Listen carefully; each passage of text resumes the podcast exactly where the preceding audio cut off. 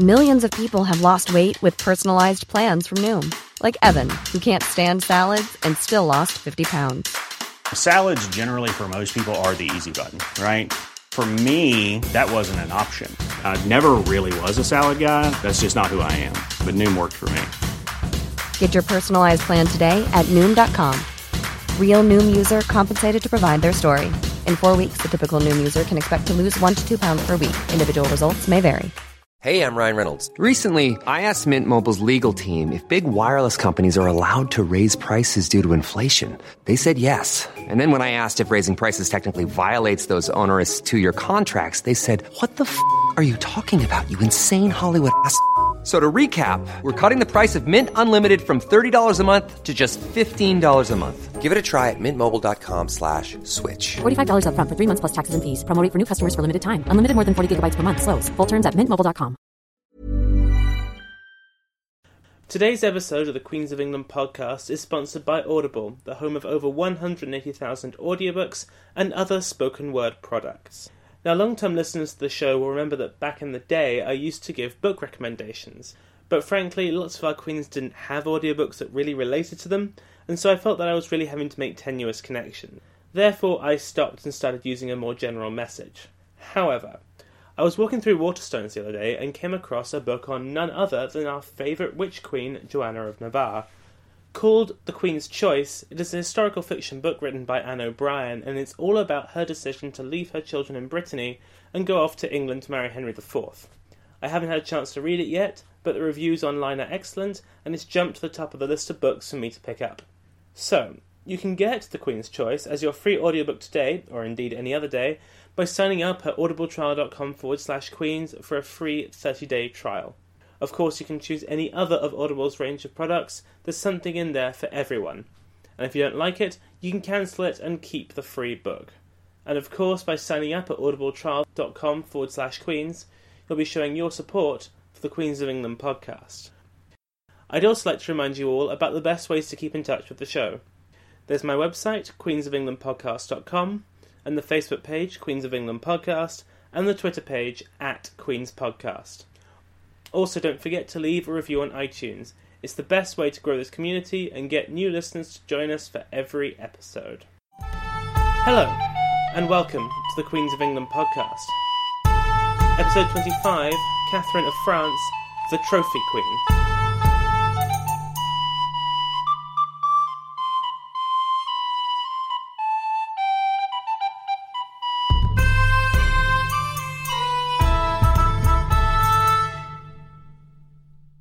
Cast your minds back a few weeks, you'll remember that Isabel of France, the child bride of Richard II and very short lived queen. Back in that episode, I mentioned that she was the eldest surviving daughter of Charles VI of France and his wife Isabella of Bavaria. She was in fact one of twelve children that the couple had, nine of which made it out of infancy, though sadly few of them lived long lives, only four of them would make it into their twenties. Of them, the youngest daughter and tenth child overall was Catherine, she was born in 1401 into a kingdom that was in crisis. Now, I talked in detail in episode 22, Isabel of France, the daughter of the carbuncle, about Isabel's parents, but I'll remind you all, as it was a few weeks ago now. Her father Charles had been suffering from severe mental illness for nine years before Catherine's birth. We don't know quite what it was, but it manifested itself in a number of ways, including bouts of psychosis, violence, paranoia, and memory loss, amongst other things. This would have been destabilizing in a kingdom that was otherwise stable, but France at this point was anything but. Thanks to decades of war against England and the powerful duchies that formed its component parts becoming rather belligerent and operating foreign policies counter to that of the kingdom. In 1404, when Catherine was just three, Charles was completely sidelined, and that was when things really started to go to hell, as two main parties vied for control of the kingdom. One was led by Catherine's uncle, Louis Duke of Orleans, and the other by her cousin, John the Fearless, Duke of Burgundy. This was the Armagnac Burgundian Civil War that I've been alluding to for the last few episodes, and it was so vicious that George R. R. Martin has said that it was one of the inspirations behind the events in his Song of Ice and Fire series. In nominal control of the kingdom was Catherine's mother Isabella, who headed the Regency Council, but in reality no one could keep a hold of the runaway freight train that was France's domestic situation. There are some extremely colourful and wildly lurid slurs thrown at Isabella in this period. She is accused of sleeping with basically everyone, including both Louis of Orleans and John the Fearless of Burgundy, and at the time was considered to have favoured the Armagnac side of the Civil War, but she could not stay ahead of the machinations of Duke Louis and end up being imprisoned, though she was sprung quickly by John the Fearless, and so it went on. As you may imagine, I'm not going to go into this mess, but I think it is briefly worth mentioning again just how bad the reputation of Isabella of Bavaria was. The 19th century, well, some call her historian, but I really don't think she has enough of an appreciation for facts to be considered one, so let's just call her writer, Agnes Strickland, best articulates the case against Isabella by saying that she, quote, was one of the most wicked women that ever lived, for she not only joined her brother in law, the Duke of Orleans, in stealing the revenues of the royal household, thus leaving her husband and children with no means of support, but she neglected them most criminally, and then from a long time deserted them. The poor king was insane, which fact in itself would have kept any true wife at his side, but his guilty, wretched consort deserved neither the title of wife or mother, for she neglected her duty as both. Now, like I said, this denunciation of Isabella is almost certainly wildly exaggerated, owing as it does to a fantastically misogynistic view of female action and power, but it isn't too far off from the view that many in the medieval world, especially those not acquainted with her, would have had of the French queen. What we can say, though, is that Isabella did not exactly leave her husband and children in the best state in the dubious safety of the Palace of St. Paul, the place where Catherine had been born in 1401. There they were essentially abandoned, with only a few servants to accompany them, and with hardly the money to keep a household fit for a king and his children. At least, though, they were mostly insulated from the machinations of French high politics. That is, until Catherine's father briefly became lucid and retook his crown. Isabella and Orleans had to flee to Milan, and she tried to take Catherine with her, but was prevented from doing so by John. This is often portrayed as John the Fearless preventing the abduction of the young princess, but it could so easily also be shown as a nobleman keeping Catherine hostage against her mother. Catherine was then raised away from her parents at Poissy along with her sister Mary, and there she was at least secluded from the next massive shock that was about to hit the French kingdom. Henry V had had his eyes on Catherine from the moment he took the throne. As the daughter of the French king, any son of theirs would have had a very strong claim to the French crown, as he would combine Catherine's royal blood with Henry's own claim. Henry vowed that he would marry no other woman than Catherine. It was a vital part of his campaign to secure the French crown for himself and his descendants. Negotiations started in 1414 but came to naught. Here it is related in the Chronicle of John Strecche. He states that Henry sent an embassy to France in that year and, quote, they deliberated with the King of France and his council concerning a marriage to be celebrated between King Henry of England and the noble Lady Catherine, daughter of the King of France. But these envoys of the English king had only a brief discussion with the French on this matter, without arriving at any conclusion consistent with the honour or to the advantage of our king, and so they returned home. Famously, according to many sources, this failure of negotiation has a lot to do with balls. The Dauphin of France, Catherine's brother, is supposed to have sent to England a consignment of tennis balls, stating that he should play with these rather than mixing with the big boys. Henry is supposed to have countered that he, quote, would play with such balls in the Frenchman's own streets. The negotiation for the marriage of Catherine to Henry is the best example that I have found so far in this story of a woman being used as a symbol for her own kingdom. This could not have had less to do with Catherine as a woman, as a human being. This was about France submitting to England just as a woman was supposed to submit to her husband.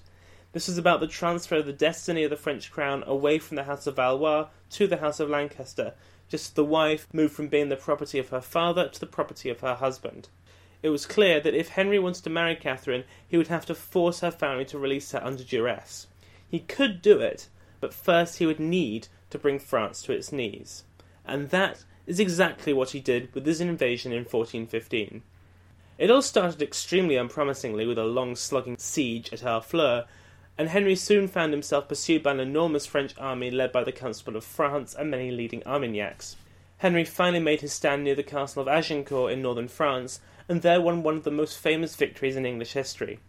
Like at Crecy, the cream of the French nobility was slaughtered, but this time France was not strong enough to survive such a blow. Henry was now the biggest beast in this fight, and he was playing for keeps. France lost Dauphin after Dauphin because they really could not catch a break, eventually ending up with Dauphin Charles, the brother of the one who had told Henry to go play with his balls. But Charles, at this point, was still a teenager. That said, Henry did not yet have the kingdom completely at his mercy, and he did not have the military might to occupy France through force of arms. He needed a diplomatic solution. Through aggressive negotiation, of course. Apologies to the Star Wars fans there. This aggressive negotiation took the form of a bloody campaign in northern France, where England reconquered Normandy, crushing French armies and sending their leaders back to England as captives.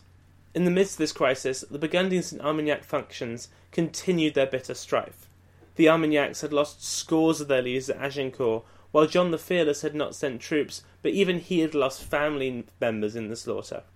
In the name of the Queen in May 1418, John seized Paris and took control of the French government, but the Dauphin Charles escaped and set up his own shadow government at Bourges. France was now effectively cleft in twain, and England took advantage, reopening negotiations with the Burgundian led French Regency about the marriage between Henry and Catherine, one that John the Fearless was amenable to if it meant peace. Henry was still open to negotiating with the Dauphin on the basis of his submission, but Charles was a man who just never knew when he was beaten and refused to compromise with the English.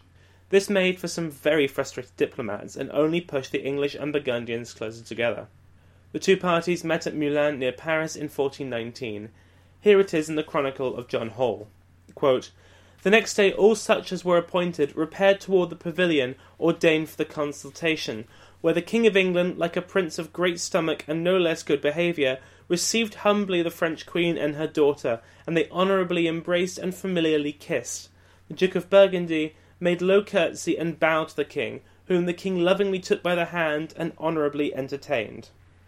For all John Hall's flowery words, though, the negotiations at Meulan were still fraud. The Burgundians knew that they could not sell their souls here for English gold. While they recognised the advantages of peace, it was clear that the rest of France may not, especially with the Dauphin running around telling anyone that would listen that the Burgundians were traitors. At this point, Everyone was so afraid of losing face that they lost sight of what it was they were really trying to do. This led to a lot of pontificating and grandstanding on various points of the marriage agreement, most especially the dowry, because of course everything boils down to money. The Burgundians offered 800,000 crowns, which amounted to around 200,000 pounds, a pretty huge sum. But, because of course there was a but, they argue that because when Richard II was deposed, his young wife Isabel, of course Catherine's sister, had been returned home, this meant a a lot can happen in three years, like a chatbot may be your new best friend. But what won't change? Needing health insurance. United Healthcare Tri Term Medical Plans, underwritten by Golden Rule Insurance Company, offer flexible, budget friendly coverage that lasts nearly three years in some states. Learn more at uh1.com. Many of us have those stubborn pounds that seem impossible to lose, no matter how good we eat or how hard we work out. My solution is PlushCare. PlushCare is a leading telehealth provider with doctors who are there for you day and night to partner with you in your weight loss journey. They can prescribe FDA-approved weight loss medications like Wegovy and Zepbound for those who qualify. Plus, they accept most insurance plans. To get started, visit plushcare.com slash weight loss. That's plushcare.com slash weight loss. I'm Sandra, and I'm just the professional your small business was looking for. But you didn't hire me because you didn't use LinkedIn jobs. LinkedIn has professionals you can't find anywhere else, including those who aren't actively looking for a new job, but might be open to the perfect role, like me. In a given month, over 70% of LinkedIn users don't visit other leading job sites. So if you're not looking on LinkedIn, you'll miss out on great candidates like Sandra. Start hiring professionals like a professional. Post your free job on linkedin.com/people today. Break in her marriage contract and that compensation was required. Therefore, Catherine's dowry should be reduced by 75% from that 800,000 crowns. Henry, for his part, demanded that he be able to maintain his claim on the throne of France, as well as all the lands that he had conquered. England could never accept the slap in the face that was that dowry, and Burgundians could not hope to hold on to power if they just signed away half the country to the hated English. Thus, they reached impasse. Perhaps the most important thing, though, that happened at Meulan was the first meeting of Catherine and Henry. Now, Shakespeare has a very famous scene in Henry V showing the meeting of Henry and Catherine, which is sadly fictional, although it is frankly adorable. Here it is, though, in the more contemporary chronicle of John Hall. Quote, the next day, after they had assembled again, the French party brought with them the Lady Catherine, only to the intent that the King of England, saying and beholding so fair a lady and so minion a damsel, should be inflamed and wrapped in love, that he to obtain so beautiful an espouse should the sooner agree to a gentle peace. A similar description of the event comes in the account by the French chronicler Monstrelet.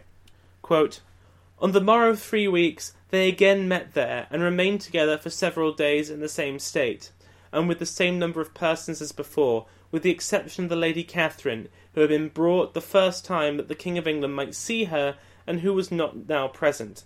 King Henry was very desirous to marry her, and not without cause, for she was very handsome, of high birth, and of the most engaging manners.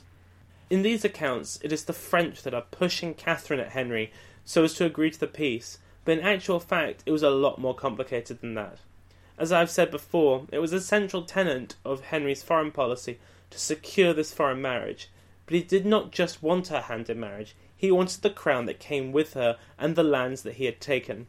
In his book, The Tudor Queens of England, David Loades assigned each of the queens an adjective. Catherine's is trophy, and I think that gets close to how she was viewed in these treaty negotiations. She appears to embody France itself. The French negotiators saw her as something that was soon to be largely in English possession, but only with caveats.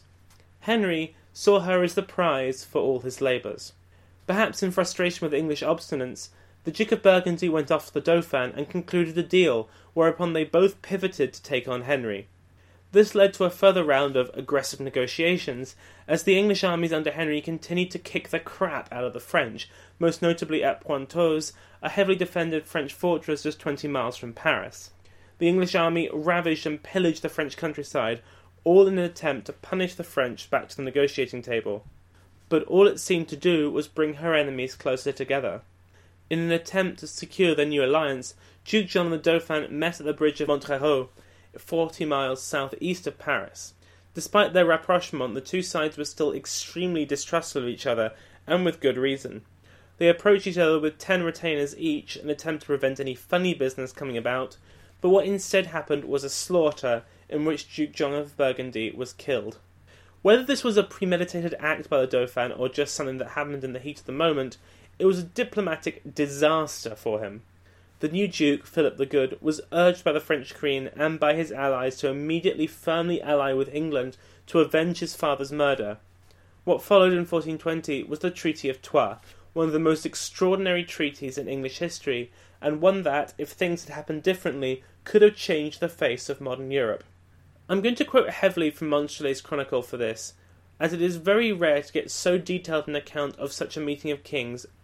Quote, At this period, Henry, King of England, accompanied by his two brothers, the Dukes of Clarence and of Gloucester, the Earls of Huntingdon, Warwick, and Kyme, and many of the great lords of England, with about sixteen hundred combatants, the greater part of whom were archers, set out from Rouen and came to Pontoise, and thus to Saint Denis. He crossed the bridge at Charenton, and left part of his army to guard it, and thence advanced by Provins to Troyes in Champagne. The Duke of Burgundy and several of the nobility, to show him honour and respect, came out to meet him and conducted him to the hotel, where he was lodged with his princes, and his army was quartered in the adjacent villages. Shortly after his arrival, he waited on the King and Queen of France and the Lady Catherine, their daughter, when great honours and attentions were by them mutually paid to each other. Councils were then held for the ratification of the peace, and whatever articles had been disagreeable to the King of England in the treaty were then corrected according to his pleasure.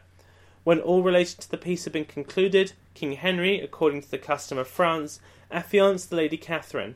On the morrow of Trinity Day, the King of England espoused her in the parish church near to which he was lodged. Great pomp and magnificence were displayed by him and his princes, as if he were at that moment king of all the world. On the part of the King of France was present at this ceremony Philip, Duke of Burgundy, by whose means the treaty and alliance had been brought about.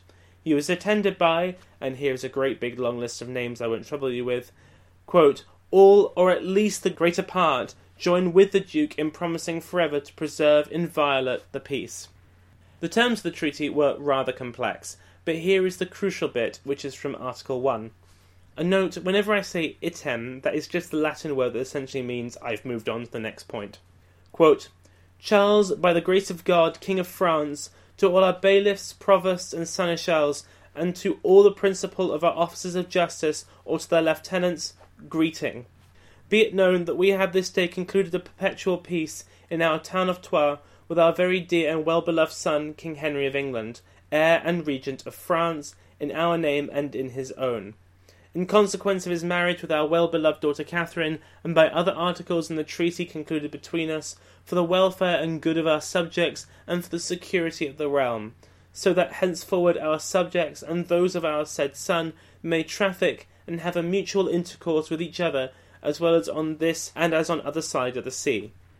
So this part is the crucial bit for our story.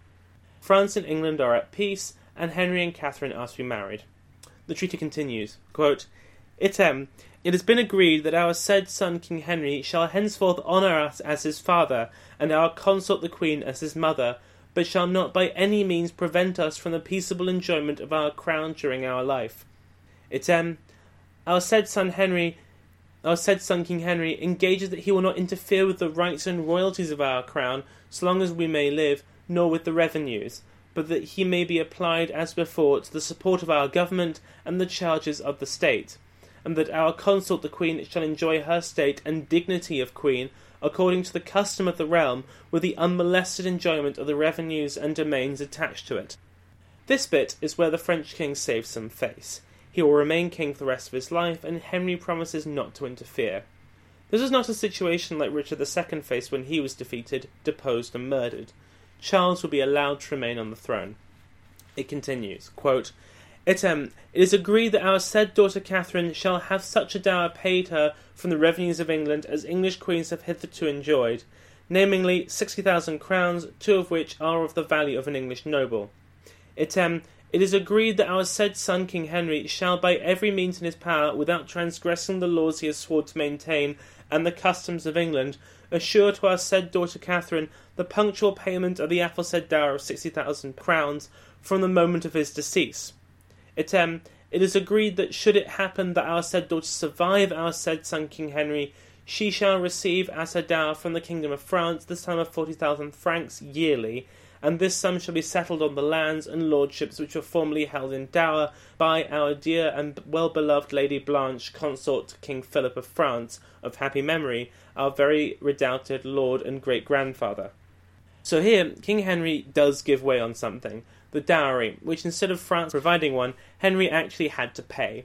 It amounted to around £7,500 per year, which of course led to all the witchcrafty nonsense that dominated the final years of his stepmother Joanna of Navarre's life because England had no money. For a kingdom that was struggling financially, it seems odd that it was this that Henry gave way on, but there you go. Finally, the coup de grace. Quote, it, um, it is agreed that immediately on our decease and from henceforward our crown and kingdom of France, with all its rights and appurtenances, shall devolve forever to our said son King Henry and to his heirs.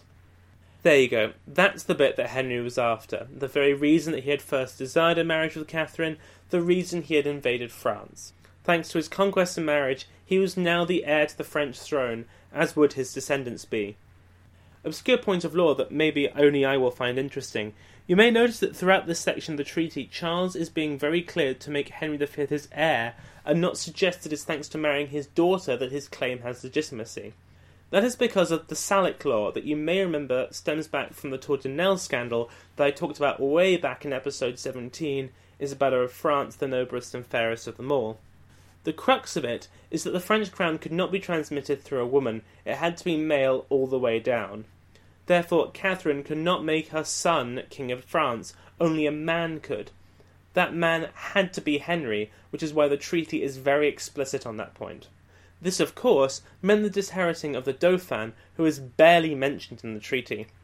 You have to drill down to near the end, where it says, quote, Item, considering the horrible and enormous crimes that have been perpetrated in our kingdom of France by Charles, calling himself Dauphin of Yen, it is agreed that neither our said son King Henry nor our well beloved Philip Duke of Burgundy shall enter into any treaty of peace or concord with the said Charles without the consent of us three and of our council and the three estates of the realm for that purpose assembled.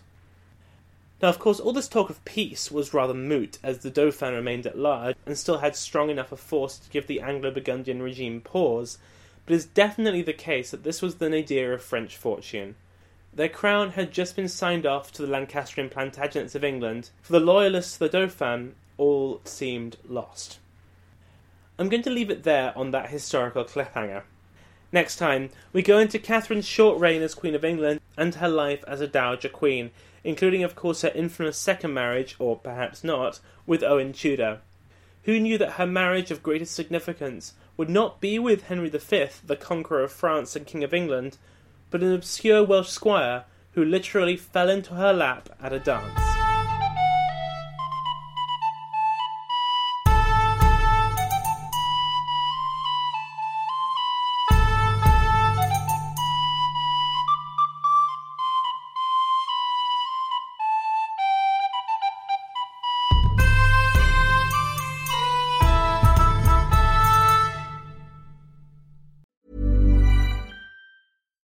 It's Paige DeSorbo from Giggly Squad. High quality fashion without the price tag. Say hello to Quince. I'm snagging high-end essentials like cozy cashmere sweaters, sleek leather jackets, fine jewelry, and so much more. With Quince being 50 to 80% less than similar brands. And they partner with factories that prioritize safe, ethical, and responsible manufacturing. I love that. Luxury quality within reach. Go to quince.com slash style to get free shipping and 365 day returns on your next order. Quince.com slash style. Hey, it's Paige DeSorbo from Giggly Squad. High quality fashion without the price tag. Say hello to Quince. I'm snagging high-end essentials like cozy cashmere sweaters, sleek leather jackets, fine jewelry, and so much more. With Quince being 50 to 80% less than similar brands. And they partner with factories that prioritize safe, ethical, and responsible manufacturing. I love that. Luxury quality within reach. Go to quince.com slash style to get free shipping and 365 day returns on your next order. Quince.com slash style.